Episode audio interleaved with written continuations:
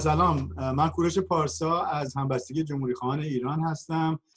بر امروز با در خدمت آقای دکتر محمد اقتداری ایشون استاد سابق دانشگاه و به در زمینه اقتصاد بین الملل دکتر اقتصاد بین الملل دارن. سلام آقای دکتر اقتداری. سلام عرض بکنم جناب پارسا خیلی خوشحالم از حضور صحبت با شما. امیدوارم یه بحث جالب اقتصادی داشته باشیم. بعد آقای دکتر امروز ما دو نفر هستیم. خب یه خورده گفتگو صمیمانه تر و به اصطلاح خیلی نزدیکتر می‌تونیم انجام بدیم و مطالب بیشتر می‌تونیم به اصطلاح پوشش بدیم. ولی قرار بوده که در مورد مسائل اقتصادی صحبت بکنیم. درست است. حالات مسائل اقتصادی شما یه سری مسائل اقتصادی استراتژیک رو یعنی بعد از گذار رو هم در نظر داشتیم که صحبت بشه که سوال اینه که برفرض اگر امروز من اینجوری مطرح کنم آیا امروز هیچ اصلاحاتی در این ساختار اقتصادی با همین حاکمیت ممکن هست که ایران رو روی رو ریل توسعه نه به صورت بخور و نمیر؟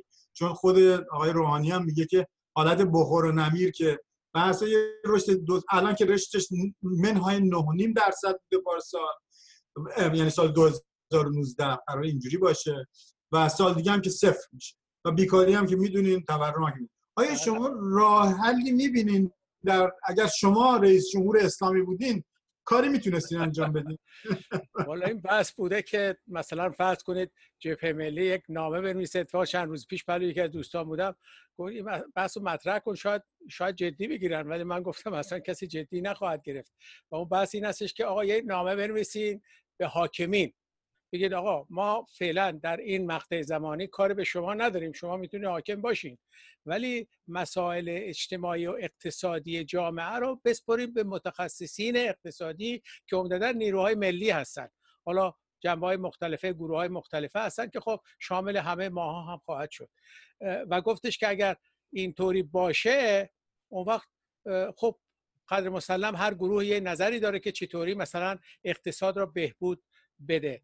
اقتصاد بهبودیش خیلی مشکل جناب پارسا در ایران.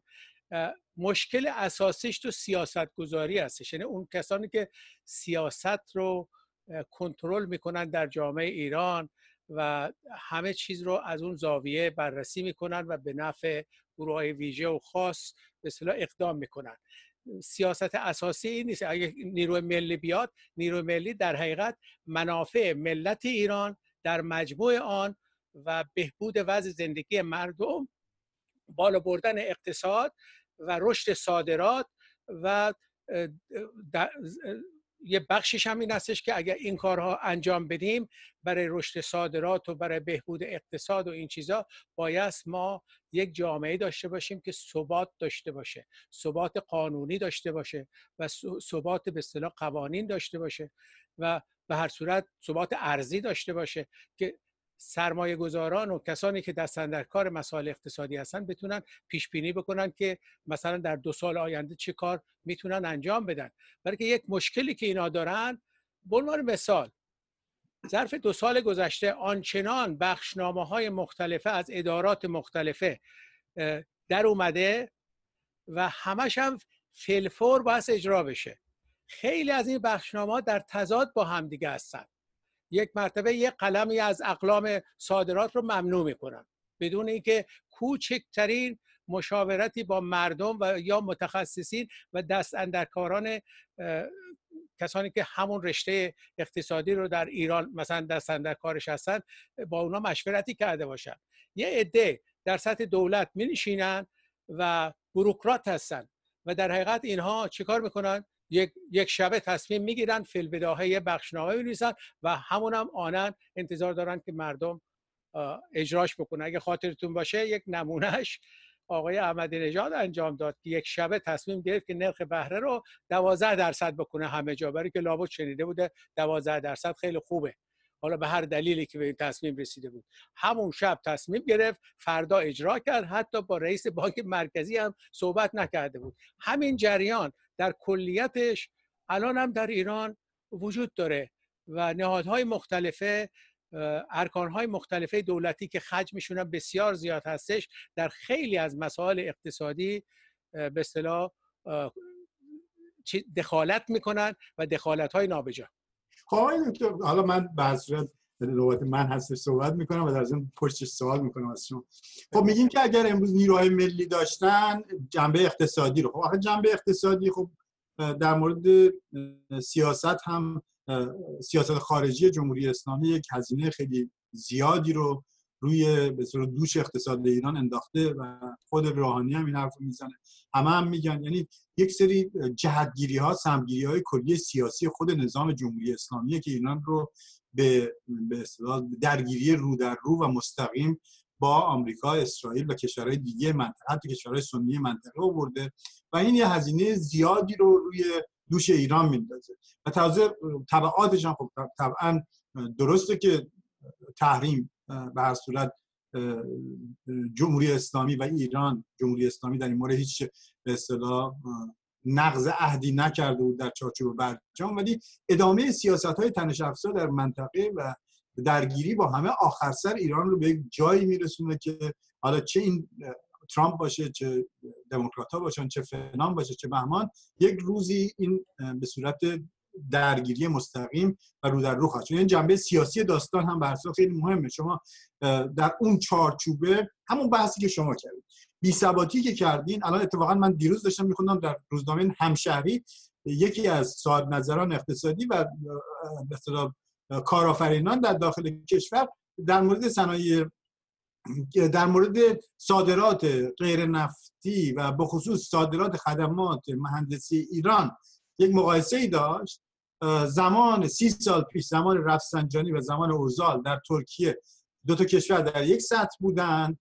الان اونا هفتاد میلیارد دلار در سال اگر اشتباه نکنم و اگر اون فردی که اون مقاله رو نوشته چون من دبل چک نکردم.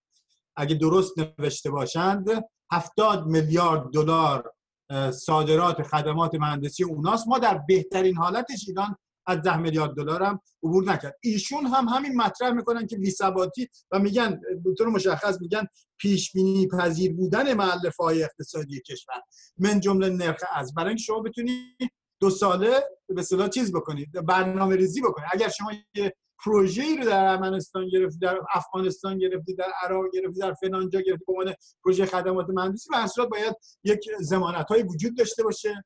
تامین اعتبار بشه و اینها باید یک بیمه وجود داشته باشه. خب این رو به همین صورت مطرح کردن خب آیا واقعا در جمهوری اسلامی برای به اصطلاح صادرات غیر نفتی که صحبتش زیاد شده و این مسیر رشد صادراتی که خود شما هم صحبت کرد یه 20 سال تو برنامه های مختلف هم میاد ولی عملا به کار به جایی کشیده نمیشه؟ البته خب مثلا در سال 2017 صادرات نفتی و غیر نفتی ایران جمعش 100 میلیارد دلار امسال به 60 میلیارد دلار داره می‌رسه. خب نفت خیلی زیاد کم شد. سال دیگه هم 50 میلیارد دلار. یعنی حدود 30 40 میلیارد به هر صورت صادرات غیر نفتی که بیشتر پتروشیمی و گاز و نمی‌دونم مشتقات این تیپ هست.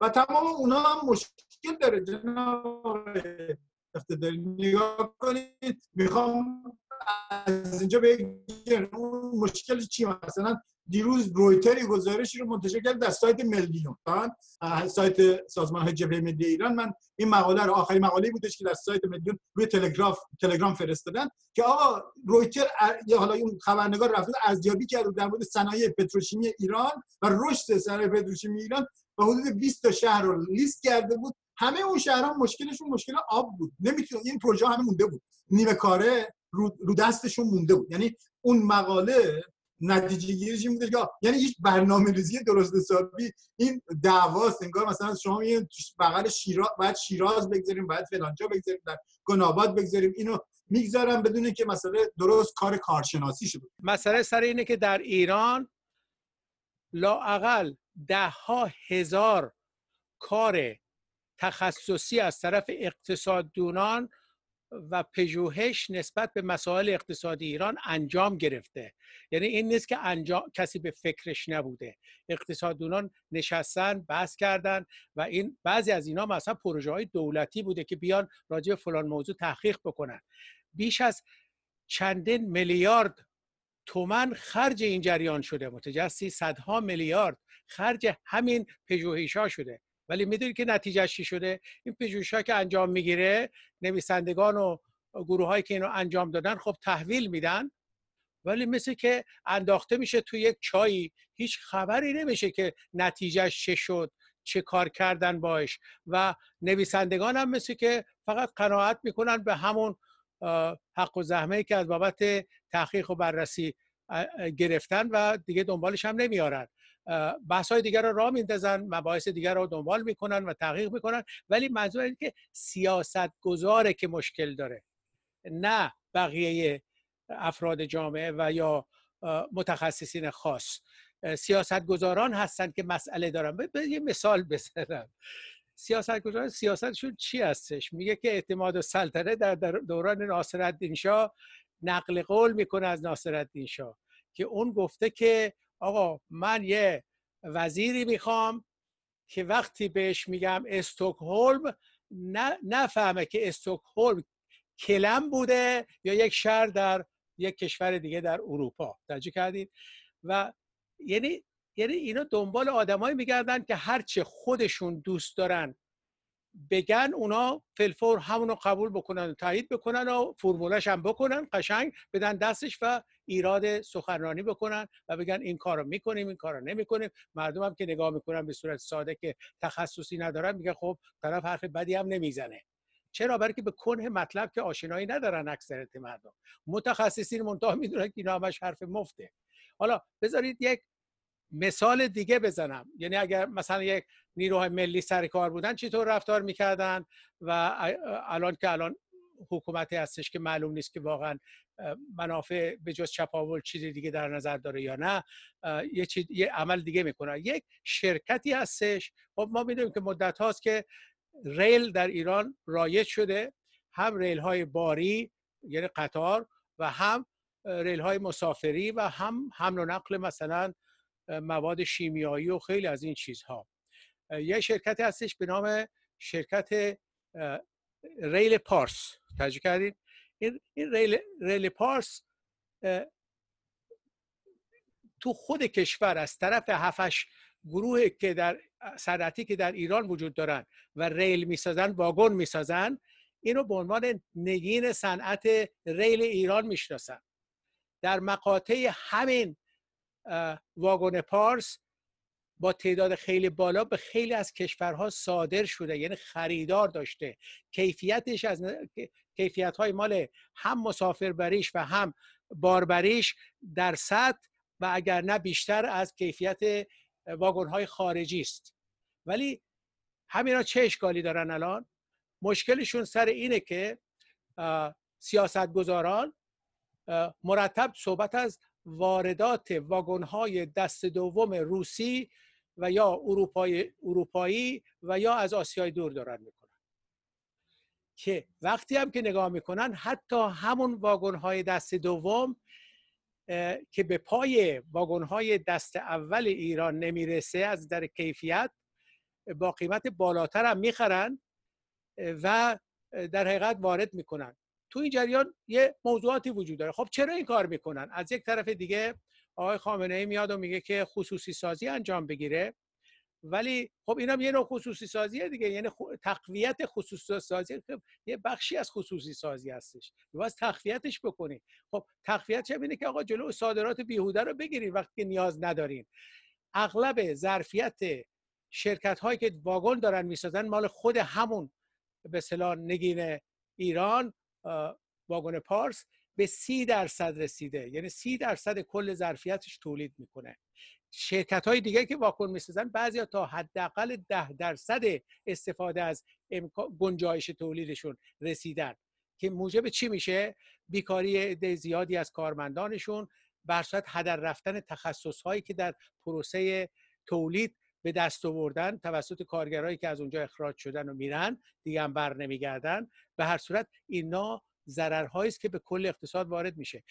نتیجهش این هستش که یعنی نتیجه گیری اگه بکنیم بر سر این موضوع این هستش که کسانی هستند که از تجارت سود می‌برن از تجارتی که از خارج میارن و اونم از طریق راندخاری های زیرمیزی که بر صورت یه مقدار پولی به دست میارن مفت و مجانی در پشت میزشون نشستن و اون وقت یه مقدار ریل از خارج وارد می‌کنه حالا این چه ضرری به خصوصی سازی به اقتصاد داخلی به بیکاری بیشتر مردم که سر کار هستن و به اقتصاد ایران می‌زنه اینا مسئلهشون نیست. یعنی واقعا مسئله اینا بیشتر چپاوله تا رشد اقتصادی. بنابراین از نظر من در نهایت آقای پارسا اگه بگم همه بحثا که می‌کنم در این حال این رو متوجه باشید که من هیچ امیدی به اینکه اقتصاد ایران تحت شرایط سیاستگزاران کنونی بتونه اصلاح اقتصادی بشه ندارم. برای که اگه حالا تو بحث بعدی بعد از که شما صحبت فرمودید یه مثال هایی می‌زنم از گرجستان و از ترکیه و از سنگاپور و اینا که اینا چیکار کردن که اقتصادشون خیلی بهبود حاصل کرد و رشد کرد و جلوی تورمتون رو سر بگیرن؟ بله خب صدای من درست میاد؟ من قبل از اینکه وارد چیز بشم. بله الان خوبه. بله مثال واگن پارس بسیار مثال خوبی بود. می‌دونیم که در زمان احمدی نژاد 40 50 درصد صنایع داخلی با همین به اصطلاح سیاست ارزی که اینا داشتن و سیاست کلی که بیشتر در بیشتر به رشد مثلا و تقویت واردات منجر شد چون چون از اون 800 900 میلیارد دلاری که اینا آورده بودن گرفته بودن سر به صادرات نفتی غیر نفتی که همین بودن بزرگترین ثروت تاریخ همه اون نصفش بیشتر برای واردات بود. وقتی شما این کارو می‌کنید خب 50 درصد صنایع رو نابود کردن و الان هم که به خاطر شرایط رکود تورمی که داریم خب نه تنها مقدار زیادی از صنایع ورشکسته شده اند یه بخش زیادش رو 50 درصد 30 درصد 20 درصد همونجوری که شما بودین رو ظرفیت تولیدشون هم. پایین در نتیجه منزیک معنیش اینه که خب یه بخش زیادی کارشون از دست دادن. بیکاری 15 16 درصدی رسمی و غیر رسمیش 20 درصد درصدی. و در بخش جوونا هم که خیلی بالاتر وجود داره. در نتیجه مشکل اساسی که ما الان داریم خب مشکل رکود تورمیه. و سوال اینه که به خاطر اینکه خب تحریم هم شده وارد شرایط رکود بسیار بسیار شدیدی شدیم.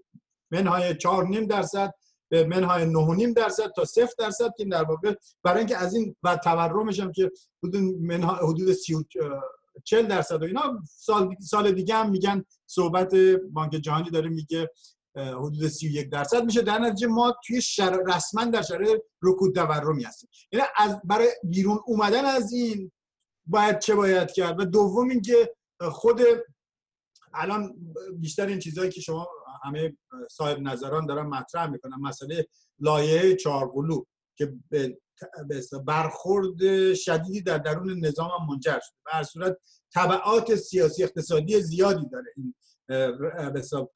رد کرد تصویب کردن اون دوتا لایحه در مورد قوانین پولشویی و تروریسم و این چیزا. خب می‌دونیم که به هر صورت یه بخشی از نظام می‌خواد یه بخشی از نظام نمی‌خواد. سال اول اینکه آیا این تصویب بشه یه قدم به جلوه و به اصطلاح چه تاثیراتی خواهد داشت؟ دوم اینکه مشکلات ساختاری رو که بحث می‌کنن خیلی ها خود روحانی هم حتی گفته بود که من فکر می‌کنم شکست خورده روحانی به هر صورت. حتی روحانی هم گفته در مورد دخالت سپاه و نهادهای دیگه در اقتصاد و حضور اون نهادهای حکومتی در اقتصاد شما میگه خصوصی سازی ولی عملا خصوصی سازی زمان احمدی نژاد 94 درصدش به نهادهای حکومتی دادن یعنی این نهادها به بخش خصوصی واقعا داده نشد. و مشکل اساسی اقتصاد ایران که همین به سیطره بخش اقتصادی حکومتی و دولتی هستش. و این حتی بخش دولتی هم که یک به اصطلاح هزینه بر هست یعنی بخش بزرگی از بودجه داره اونجا خرج میشه. برای همین شرکت های به اصطلاح دولتی هست در نتیجه سوال من اینه که اولا آیا همچین تصویب همچین لوایحی کمک می‌کنه؟ دوم اینکه آیا واقعا یک جراحی بزرگتری در خود ساختار اقتصادی ایران از لحاظ نفوذ حتی نیروهای نظامی و حکومتی در اقتصاد یعنی هم سپاه خاتم الانبیا بنیاد مستضعفین آستان قدس رضوی تمام اینا. مسئله مالیات ندادنشون هم که چیز یه بحث دیگه است. یعنی مالیات دادنشون یه قدمه ولی در ضمن به حضورشون و رقابت اینها در اقتصاد که اصلا بخش خصوصی رو نابود می‌کنه. ما اگه برگردیم قبول کنیم که تقویت و گسترش حضور بخش خصوصی در واقع کمک می‌کنه این بازار آزاد. برای مثل آوردن دموکراسی اون در اون زمینه هم در هر صورت مثل اینکه روند معکوس هستش. حالا سوال اینه که می‌فهمم که اگر جبهه ملی ایران در قدرت بود امروز حتما میبایست یک مجلس مؤسسانی انتخاباتی میشه و قانون هم عوض میشه آیا واقعا در این ساختار حقیقی قدرت کاری میشه انجام داد آقای یعنی که شما همون که می فرصت ندارم بله. بعد اگر ماها توجه کنیم پژوهش هست که میاد حرف منطقی داده میشه و کسی گوش نمی‌کنه. سوال اصلی تر اینه که چرا گوش نمی‌کنه؟ چون در ساختار حقیقی قدرت اون کسایی که لابی وارد کنندگان سرمایه‌داری تجاری اون پولش یکی از دوستان رفته بود حالا یکی از فامیلای دور خیلی خیلی دور رفته بود با یکی صحبت کرده بود آقا ما فلانی رو سورس رو پیدا کردیم در مورد مسئله مرغ و اینا. حالا مسئله واگن هم نبود مسئله تلفن هم نبود. یه چیز خیلی ساده. رفته گفت آقا شما برید صحبت کنید شاید مثلا این از اونجا سورس. قیمتش هم خیلی خوبه.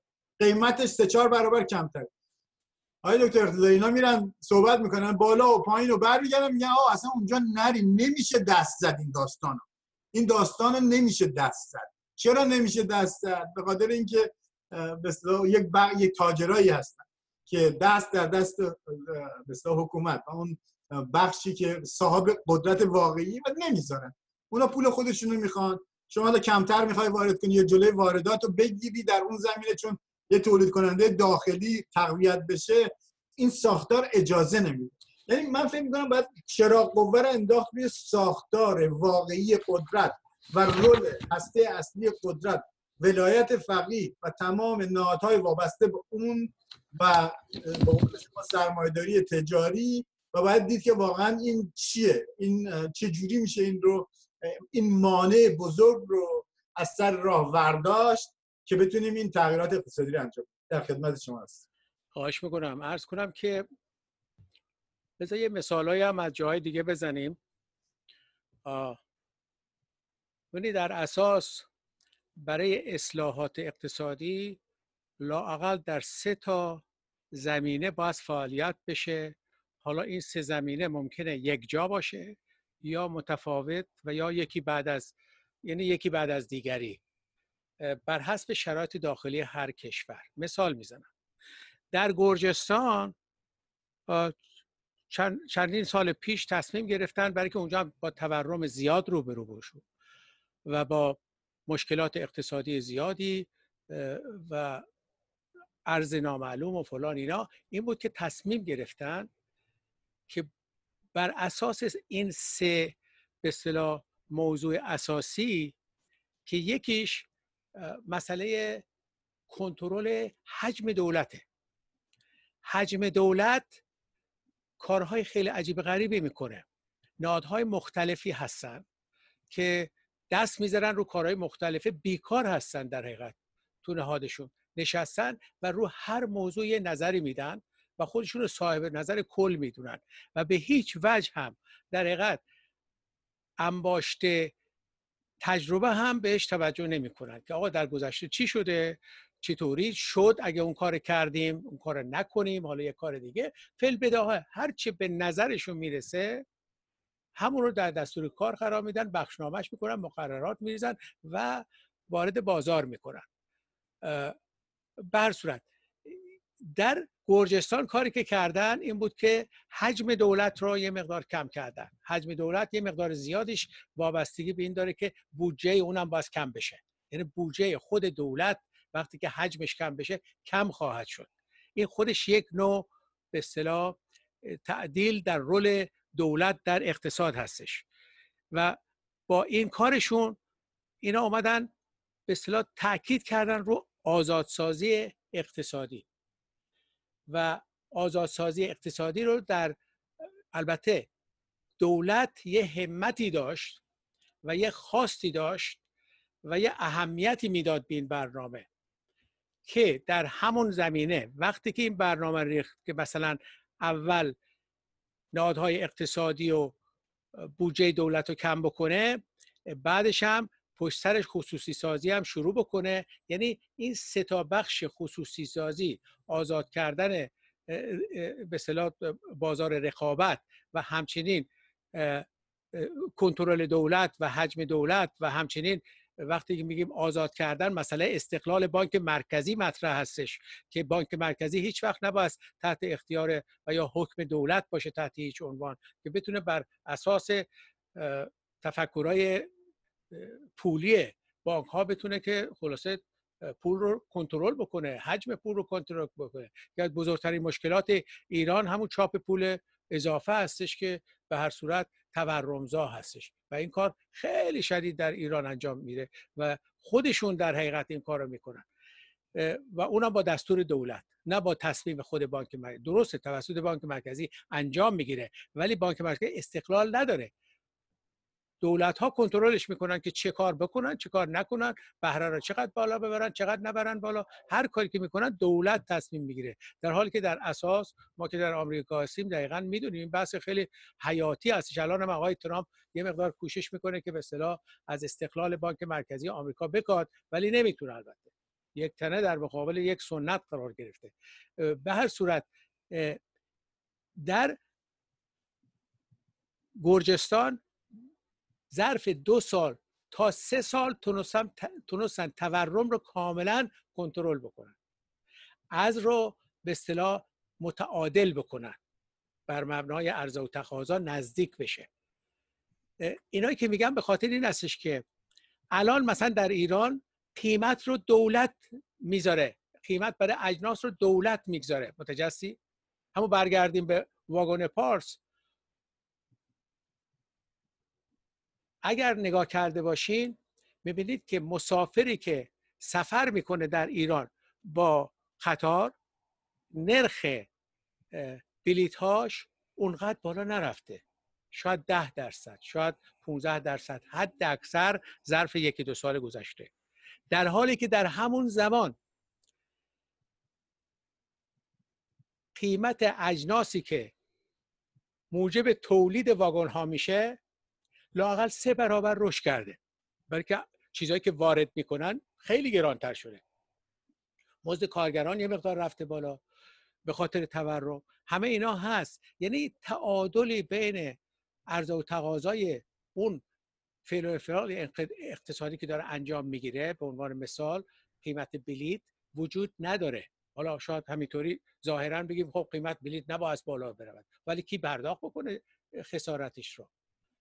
این مسائل وجود داره. اونجا اومدن تعادل ایجاد کردن بین نرخ ارز قیمت اجناسی که تولید میشه به واقعیت یعنی بر مبنای واقعیت تعیین کردن و ظرف سه سال تونستن اقتصادشون رو سر و سامان بدن. به این معنی نیستش که اونها تونستن اقتصادشون رو خیلی عالی بکنن ولی وقتی که اقتصاد سر و سامان پیدا بکنه روی غلطکی میافته که آیندهش بسیار روشن و معلوم هستش.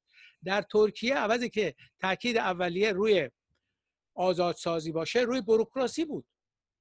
به بروکراسی اول پرداختن. ولی هم در گرجستان و هم در ترکیه بازم اون دو تا موضوع دیگه در مد نظرشون بود. یعنی چی؟ یعنی آزادی رقابت و بازار و از کنم که بانک مرکزی و مسائل مربوط به پول و خیلی از این چیزها در حقیقت در دستور کار قرار گرفت. بعدش هم مسئله خصوصی سازی هم همچنین. خصوصی سازی هم واقعا و همونطور که شما اشاره کردین در حقیقت در ایران خصوصی سازی واقعی وجود نداشت. به اصطلاح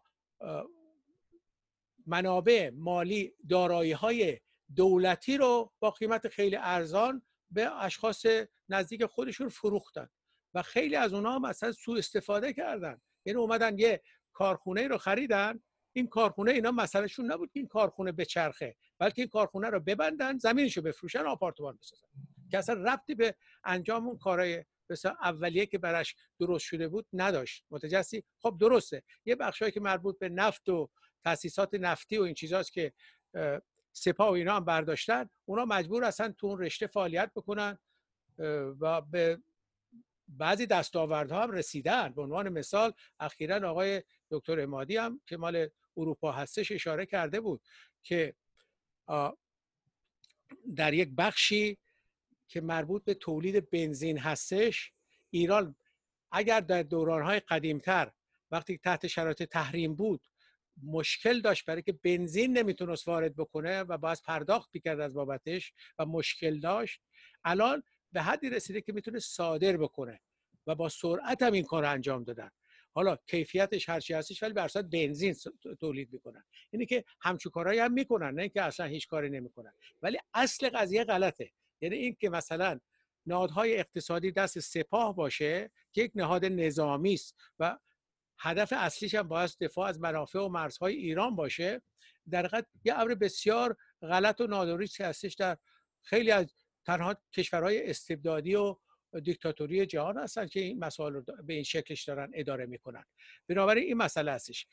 در حالی که مثلا فرض کنید در اگه نگاه بکنیم به سنگاپور اونجا هم وقتی که البته خیلی وقت پیش به وجود اومده این مسئله ولی اونها آزادی مطلق تجاری رو در دستور کار قرار دادن و الان سنگاپور که یک جزیره کوچیکی هم بیش نیستش جمعیت محدودی هم داره یکی از بزرگترین صادر کنندگان و وارد کنندگان خلاصه انواع و اقسام اجناس مختلفه هستش. کردی؟ که از قبل این جریان یک جامعه نسبتا آرام و پیشرفته و به صلاح معتدل داره تو خود سنگاپور. یعنی برای خود جامعهش مفید واقع شده.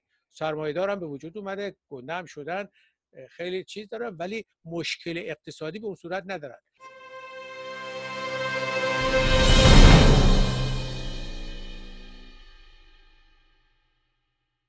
صورت سنگاپور یه هاب تجاری و مالی بزرگ دنیاست و بله. در ضمن یکی از صادرکنندگان چیزای های تک کامپیوتر و ایناست که بله. بسیار بسیار رقمش بالاست 5 میلیون نفرم بیشتر نیست بله خیلی زیاد زیاد نیستن. در نهایت استقلال بانک مرکزی مقررات زدایی خب؟ و خصوصی سازی سه اصلی هستند که هر کشوری باید برای انجام اون با هدت و یه استراتژی محکم و آقای دکتر مقررات یه بار دیگه تکرار کنیم مقررات زدایی دوم چی؟ بگین. استقلال بانک مرکزی استقلال. بله. زمینه پولی و ارزی و این چیزا کنترل می‌کنه. بله. مقررات زدایی بله. یعنی دولت ها نهادها هر کسی سر خود مقررات جدید مثلا برای گمرکات صادر نکنه برای واردات صادرات وارد نکنه. یه قلم رو به نیت خودش چون یکی از آقایون بهشون گفته که من فلان چی دارم وارد می‌کنن نذارید این وارد بشه یه مرتبه ممنوع می‌کنن. ورود اون موضوع رو یا صدور اون موضوع رو. متجسی در اثر رقابت های داخلی خودشون مثلا یکی با یکی دیگه مخالفت داره اصلا میره پادرمیونی می‌کنه تو اون نهاد دولتی و جلو صادرات طرف رو می‌گیره. توجه کردی؟ یعنی اینا اینا از طرف دولت هم مثل که اعمال شده. اینا کارهای نادرستی هستن که انجام می‌گیره. اینا از این نظر میگن برای که در حقیقت در ایران سیستم چپاول حرکت اصلی اقتصادی ایران رو تشکیل میده نه سیستم بازسازی و پیشرفت و عدالت اجتماعی تو جامعه. و این مسئله اساسی است و تا این نهاد تا این نهادهای به اصطلاح حکومتی سر کار هستن این جریان ادامه خواهد داشت. و من هیچ راه حل نمی‌بینم که اینا بتونن خودشون رو درست کنن و قبول بکنن که مثلا نیروی ملی بیاد سر کار و مثلا فکر اقتصاد رو بدن دست اونا. اصلا این کار رو نخواهند کرد. تحت هیچ عنوان. خیلی مشکل. بنابراین اصل قضیه سیاسی تو ایران. تا مسئله سیاسیش حل نشه هیچ مسئله اقتصادی دیگه حل نمیشه. و یعنی شما در واقع سه تا چیزی که مطرح چند تا نکته که مطرح البته مقررات زدایی و تنظیمگری بحثه که چقدر role دولت role تنظیمگری داشته باشه من شخصا معتقدم یه مقدار regulation و درست ولی اون چیزای دست و پاگیر که به صورت در از درون رقابت های باندی میاد بیرون طبعا باید حذف بشه ولی آره، تو کلامتون فقط من اینو اضاف بکنم. به عنوان مثال تو آمریکا اگه می‌خوای یه شرکت بزنی باور بفرمایید. بنده خودم خیلی شرکت ها رو زدم. شرکتم در همین رابطه ها کار می‌کنه. آقا ظرف 15 دقیقه شما می‌تونی یه شرکت یه کورپوریشن بسازی و شماره برش بگیری و شروع بکنی به کار کردن. یعنی از این از دفتر من که میرن بیرون می‌تونن برن تو بانک حساب باز کنن به نام شرکتشون و با به اصطلاح شماره فدرال و این چیزهایی که دارن. یعنی از این ساده تر نمیشه. بله نه بعد دو تا بحثه. یکی آره. regulate کردن یه سری regulation لازم داره که و موقعیت یعنی role دولت باید اون باشه. ولی با شما موافقم. من همین بحث رو یه مقاله بود همین چند روز پیش میخوندم در مورد موقعیت کسب و کار فضای کسب و کار که همون چیزی که شما میگید که ایران در ردبندی جهانی بین 190 کشور 127 شده. همین که مثلا نیوزیلند اوله یعنی در از نیمروز می‌تونه یا کره جنوبی پنجمه می‌تونه در از نیمروز می‌تونه شرکت شروع کنه. بله. هیچ بروکراسی جلوش نیست. ولی ایران 80 روز طول می‌کشه مثلا بله. مثلا همین مسئله است دیگه چرا چرا 80 روز چه خبره بله, بله. بله. یعنی این قسمت باید مقرر زدایی بشه ولی خب منم به نظر من همین بحث اصلی که شما دارید می‌کنید کنترل حجم دولت و آزاد آزادسازی اقتصادی بخش خصوصی قوی بشه نرخ اصل وضعیت بانک مرکزی در واقع دولت خلاصه به نظر من با شما موافق هستم که تصدیگری نکنه. یعنی صاحب بیزینس نباشه. بنگاداری نباشه. بنگاداری که می‌کنه الان 4.5 میلیون نفرن. 4.5 میلیون نفر تو این دولت دارن آقا مثال می‌زنن مال شرکت نفت ایران. زمان محمد رضا شاه 60 هزار نفر بودن. 6 میلیون بشکه در روز داشتن صادر می‌کردن. درسته. ما امروز 280 هزار نفرن. و 24 میلیون رو و این هم هم در مورد البته نه اینکه من بگم اون نظام بهتر این نظام بدتر و هر صورت در این مورد خاص یک این نکته اصلی شما. حجم بزرگ دولت و قدرت بخش دولتی و حکومتی اقتصاد در ایران یک مانع بزرگیه که این البته باید باز دور ریشه پردازی بکنیم ریشه یابی بکنیم. من فکر می‌کنم خلاصه مجموعه منابع یا قدرت رو که می‌گیره گروه هایی که قدرت رو می‌گیرن منابع اقتصادی رو بین خودشون تقسیم می‌کنن. خلاصه منابع اقتصادی کشور رو به طرف خودیا سوق دادن. یعنی فلان معدن فلان چیز همه اینا روحانیون سپاهیان یه موقعی بسیجی هم می‌خواستن. یعنی بسیجی هم می‌گفتن ما هم بیایم وارد کار اقتصادی بشیم. چرا؟ گروه های خشنی که ائتلاف حکومتی رو درست می‌کنن خب سم می‌خوان. سم می‌خوان دقیقا سم ولی ما دوره مدرنیته می‌خوایم وارد بشیم به نظر من خب یکی از مشخصه های بزرگش دسترسی برابر به امکانات اقتصادی است. دسترسی برابر همون عدالت. من اینجوری دارم. فرصت های برابر دسترسی برابر و بیشتر برابر. چون که برابر مطلق هم که نمیشه. به منابع اقتصادی که به قول معروف یک در آمریکا یک یک ایرانی یک هندی و یک اسرائیلی یک چینی میره توی سیلیکون ولی ممکنه پرواز کنه یه شرکت چند میلیارد دلاری درست بکنه. دقیقاً بودن بله. شما اگه باهایی باشین دانشگاه هم نمی‌تونی بری. اینو دانشگاه هم نمی‌تونی بری. یعنی الان توجه این کوانتوم کامپیوتر رو که اختراع شده بله ما کوانتوم مکانیکش بله. کوانتوم کامپیوتر. این رو یکی از مخترعینی که توی تیم گوگل بوده یک باهایی هستش. تو از ایران دانشگاه نمی‌تونسته بره. بله مال گوگله. بله همون شخص مال گوگله بله. بله الان در گوگل. یعنی نگاه کنین یه مسئله ساده است. شایسته سالاری و اینکه شما امکانات برابر داشته باشی برای چیزی که ریشش هم همون من فکر کنم همون آزادسازی اقتصادی هم تا یه حد زیادی هست. یعنی شما آزاد بکنید و شایسته سالاری رو به وجود بیارید البته نه اینکه واقعا این بحث اشتباه گرفته نشه که منظور این که جنگل باشه و جنگلی که توش قوی ضعیف رو نابود بکنه مثل بعضی از این کشورها و مثل اختلاف طبقاتی به صورت خیلی وحشتناکی بشه. واسه همین تنظیمگری دولت و دولت و رول رفاهی دولت هم به نظر خیلی مهمه که عدالت و مثل رفاه همگانی تو این بحث چاشنی بشه. وگرنه خب یه جای خیلی عجیب غریبی خواهیم داشت. یعنی حالت به یک اختلاف طبقاتی بسیار بزرگ و فقر که جامعه رو اونم می‌تونه جامعه رو به نابودی بکشه. کاملا درسته. من اتفاقا تو همین زمینه آقای دکتر میمنش هم پیشنهاد کرده بودن. اولین بحثمون هم قرار بود که راجبه بعد از گذار صحبت بکنیم. من یه مقاله چند سال پیش نوشتم و البته بهش معتقد هستم. راجب اقتصاد رفاه ملی. و این دقیقا تو همین زمین ها هستش صحبت می‌کنه. حالا اونو یه, یه زمان دیگه صحبت می‌کنیم. بذار حالا یه نکته دیگه من بگم. مثلا وقتی که قیمت ریال در برابر دلار خیلی ارزشش میره پایین در عرف معمولی نظام اقتصادی معنیش این هستش که خب صادرات کشور ما باید زیاد بشه. چرا؟ برای که پولمون ارزون شده درنچه خرید ازش باید زیادتر بشه. ولی نتیجه نداده. چرا نتیجه نداده؟ خب یعنی چی آخه؟ چرا اینطوریه حالا تحریم یه بخشش هستش ولی همش هم تحریم نیست.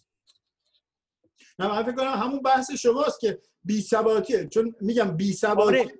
دقیقا. من صادر کننده خدمات صادر کننده کالاها باید تضمین بگیرم به من باید پشتیبانی بشه که من بتونم چندین میلیون دلار مثلا یا هر چقدر در توانم صادر بکنم. مثل همین واگن پارس. چرا واگن پارس ساپورت نمیشه که به جای مثلا فلان بتونه ده برابر پنج برابر بله. صادر چرا صادرات خدمات مهندسی ایران الان به یک میلیارد هم نمی‌رسه؟ یه موقعی ده میلیارد الان باید به صد میلیارد می‌رسیده بوده.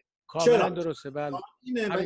همین مسائل هستش. و این نرخ ارز و همه این نوشته هایی که مثل کارشناسا و حتی خود شما هم که مطرح کردید همه که مطرح می‌کنن یک تغییرات اساسی و بنیادی رو میطلبه که مثلا تو مسیر رشد ملی و توسعه بیفته و یک سری سیاست هایی باید عوض بشه. آدم نمی‌تونه بگه کشورمو دارم درست می‌کنم در ضمن یه قسمتش هم برم دو تا پهپادم بندازم چهار با پنج تا کشورم در حال جنگ باشم در آستانه پنج تا جنگم باشم. آخه مگه میشه؟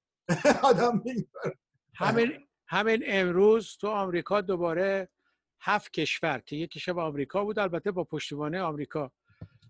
بر علیه 25 نهاد ایرانی و شخصیت های خاص دوباره تحریم شده که البته این دفعه دیگه هم شامل آمریکاست. که از قبل هم همین تحریم ها را داشته بر علیه همین 25 نهاد منتها حالا تمام کشورهای خلیج حوزه خلیج فارس هم بهش پیوستن. یعنی بحرین و کویت و از کنم که امارات و عربستان و قطر و اینا همش بهش پیوستن و اینو امضا کردن. البته تحت فشار آمریکا. ولی برصد کردن دیگه. این تحریما بی اثر نیست در نهایت. متجسی و شرایط ایران را هی بدتر و بدتر می‌کنه.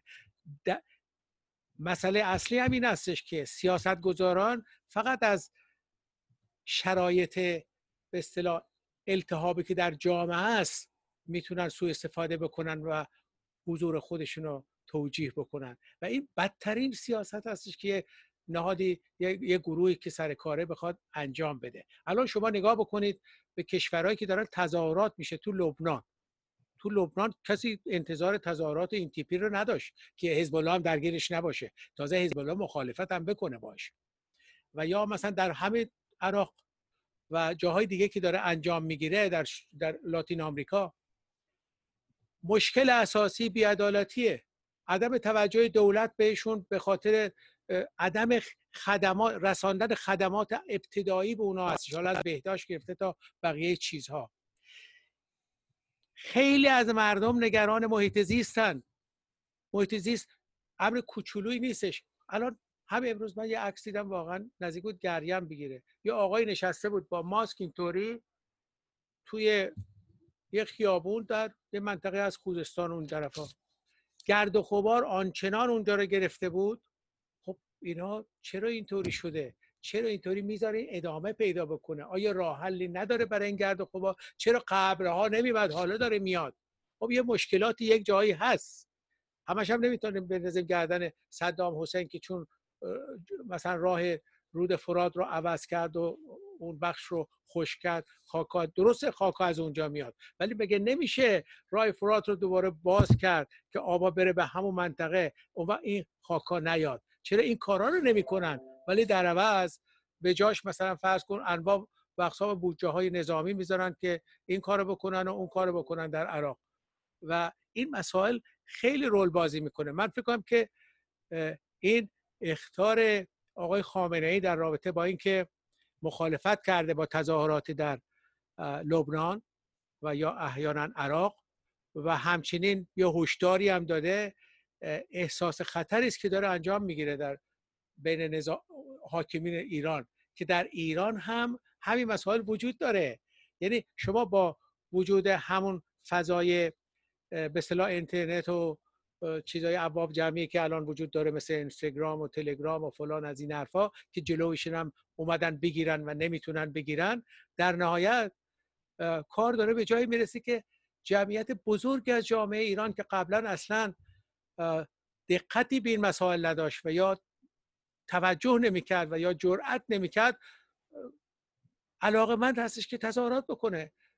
بیاد به خیابون اعتراض بکنه. حالا درسته در سطوح اولیه و این چیزا ولی همون سطوح اولیه هستش که آهنگ رشدی پیدا می‌کنه و می‌رسه به جایی که مثلا در لبنان مثلا نخست وزیرش هم استعفا بده.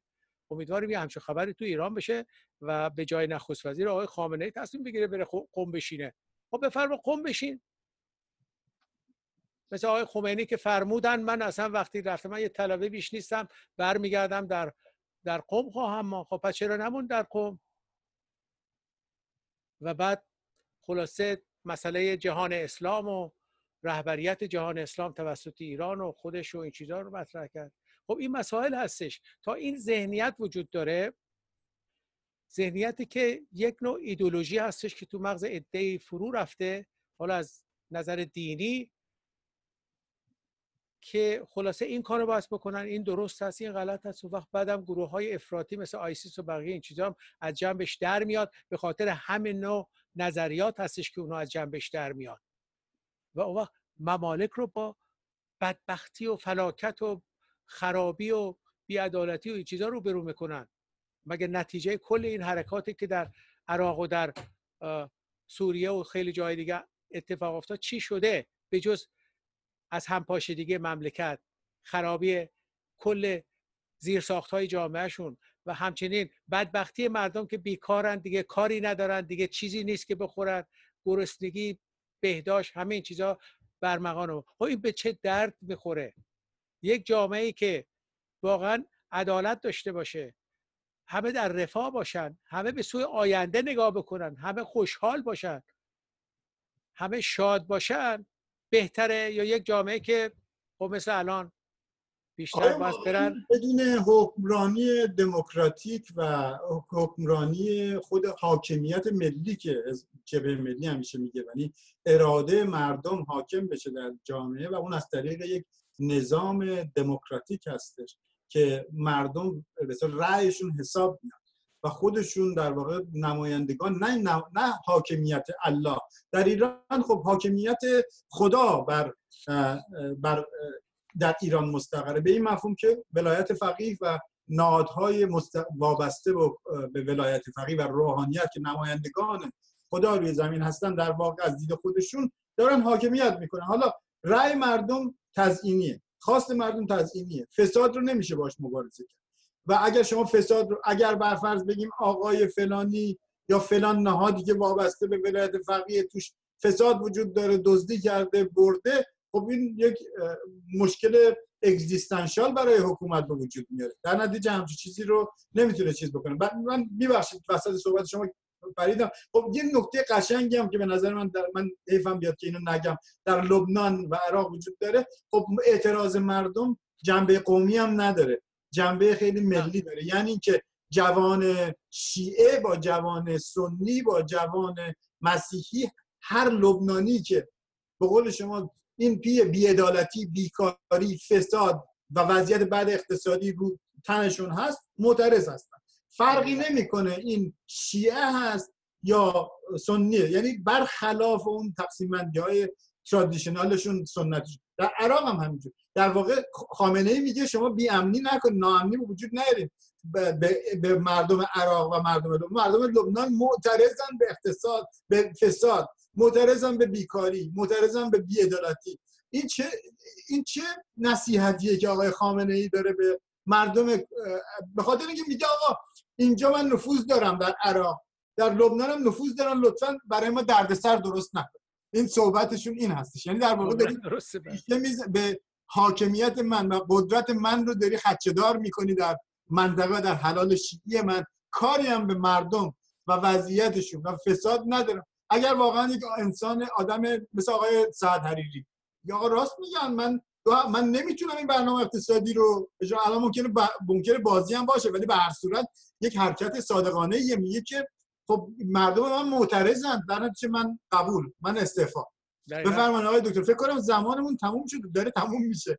می‌خوایم راند آخر شما هر چی دوست داریم بگیم و به اصطلاح تمومش بکنیم. نکته آخری به اون صورت ندارم. همه حرفا رو گفتیم ولی انشالله در یک بحث دیگه یک هم بعد از گذارم ما می‌تونیم یه صحبتی بکنیم اگه شما موافق باشید و یا دوستان دیگر. بله. نه مثلا فلفور مثلا نه هفته آینده بلکه چندین یه ماه دیگه هم چیزی. بله. واقعا آیا این بحث رو با این چیز بکنم که آیا در ایران خوا... در ایران کنونی آیا واقعا مدل چینی هم ممکنه یا نه؟ باید آزاد و دموکراتیک باشه که بتونه رفاه رو در ایران آورد. یعنی سوال اینه که آیا مثل آمرانه میشه توسعه آمرانه در ایران کار خواهد کرد؟ مثل زمان محمد رضا شاه که منجر به انقلاب شد. یا ما توسعه دموکراتیک می‌خوایم. این سوال اینه. دقیقاً. سوال اول جواب اگه بکنن امروز یه مقداری داشتیم جواب میده یعنی آره دیگه به هر صورت ما ما توسعه دموکراتیک می‌خوام ما یه چیزی مثل چین نمی‌خوایم. چین می‌تونیم بعدم صحبت بکنیم که چین و ایران دو تا جامعه کاملا متفاوت هستن دو تا فرهنگ دو تا تاریخ کاملا متفاوت دارن. در اونجا مردمشون یک طور دیگه هستن و برصد حزب کمونیست هم که بر مبنای انقلابش اومده سر کار حالا اسمن اسم کمونیست هستش ولی همون تشکیلات را حفظ کردن و کنترل کل جامعه رو با قدرت هرچی تمامتر زیر کنترل گرفتن. یعنی اینطوری نیست. ولی اون مدل درسته. همینطوری خیره کننده است. اقتصاد چین از هیچ تبدیل شده به یک اقتصاد دوم جهانی و تمام پروژه هاش هم خیلی سریع می‌سازه خیلی فلان می‌کنه. چرا؟ برای که بحثی که نمی‌کنن که هر چی که بحث هست تو همون نهاد گروه حاکمه. منتها یک تفاوت بین به اصطلاح ایدولوگ های چپی چین وجود داره و ایدولوگ اونا می‌خوان که چین رشد بکنه به یک رقیب بزرگ غرب تبدیل بشن.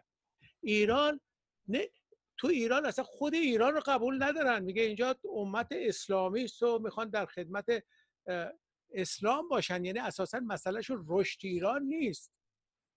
هرچی شد شد. مثل آیسیس میمونه که در حقیقت هر چی باد آباد. ما می‌زنیم و میریم و کشته شدیم هم شدیم. متوجه یعنی تفکر سازندگی ندارن. تفکر چپاول دارن. در چارچوب منافع ملی در حداقل حرکت نمی‌کنن و بیشتر حداقل در حرف منافع امت اسلامی براشون امت شیعی البته. اسلامی هم میگه بله. نه اسلامی هم نه همون شیعی است. بله. بله چون که اگه واقعا اگه مسئله توسعه بود چرا آبادان چرا در خوزستان چرا در بم همونقدر که بیروت و شهرهای دیگه لبنان بعد از جنگ بازسازی شد چرا با همون قدرت و سرعت مناپ... کرمانشاه ایران رو چرا به تمام نیروهامون اونجا نریزیم و بازسازی بکنیم؟ به خاطر اینکه اولویتمون یه جای دیگه است. ما یه جای دیگه داریم فکر می‌کنیم. ما به مردم خودمون اینا فکر نمی‌کنیم. بله بفهم خواهش می‌کنم. فقط یه نکته بگم. در زمان شاه وقتی که تورم در دوران هویدا زیاد شده بود شاه یه نکته بهش میگه. میگه آقای هویدا شما سیاستاش مثل که نمی‌تونه کنترل بکنه تورم رو. خب چرا نمیری از ارتش بخوای که اینجا رو کنترل بکنه؟ میدی یعنی ذهنیت فرهنگی جامعه ایران بدنش دیکتاتوری است حالا اون زمان شاه گفته شده الان هم همینه. یعنی نگاهشون به تمام مسائل از دید نظامی است و منافع نظامیون و اینکه مثلا میرن لبنان به خاطر خود لبنان هم نیست برای که می‌خوان که به اصطلاح از اونجا به قول خودشون اونجا صف اول جبهه جنگ باشد با کی با اسرائیل. خب چرا؟ خب با اسرائیل در نبردید اگه قرار با اسرائیل نبرد کسی بکنه فلسطینی ها هستن. خب ایران چه کار داره به اونجا؟ بوده پشتیبانی بکنه از اون یه بیانیه بده. همین تمام شد رفت. نه بیشتر از این.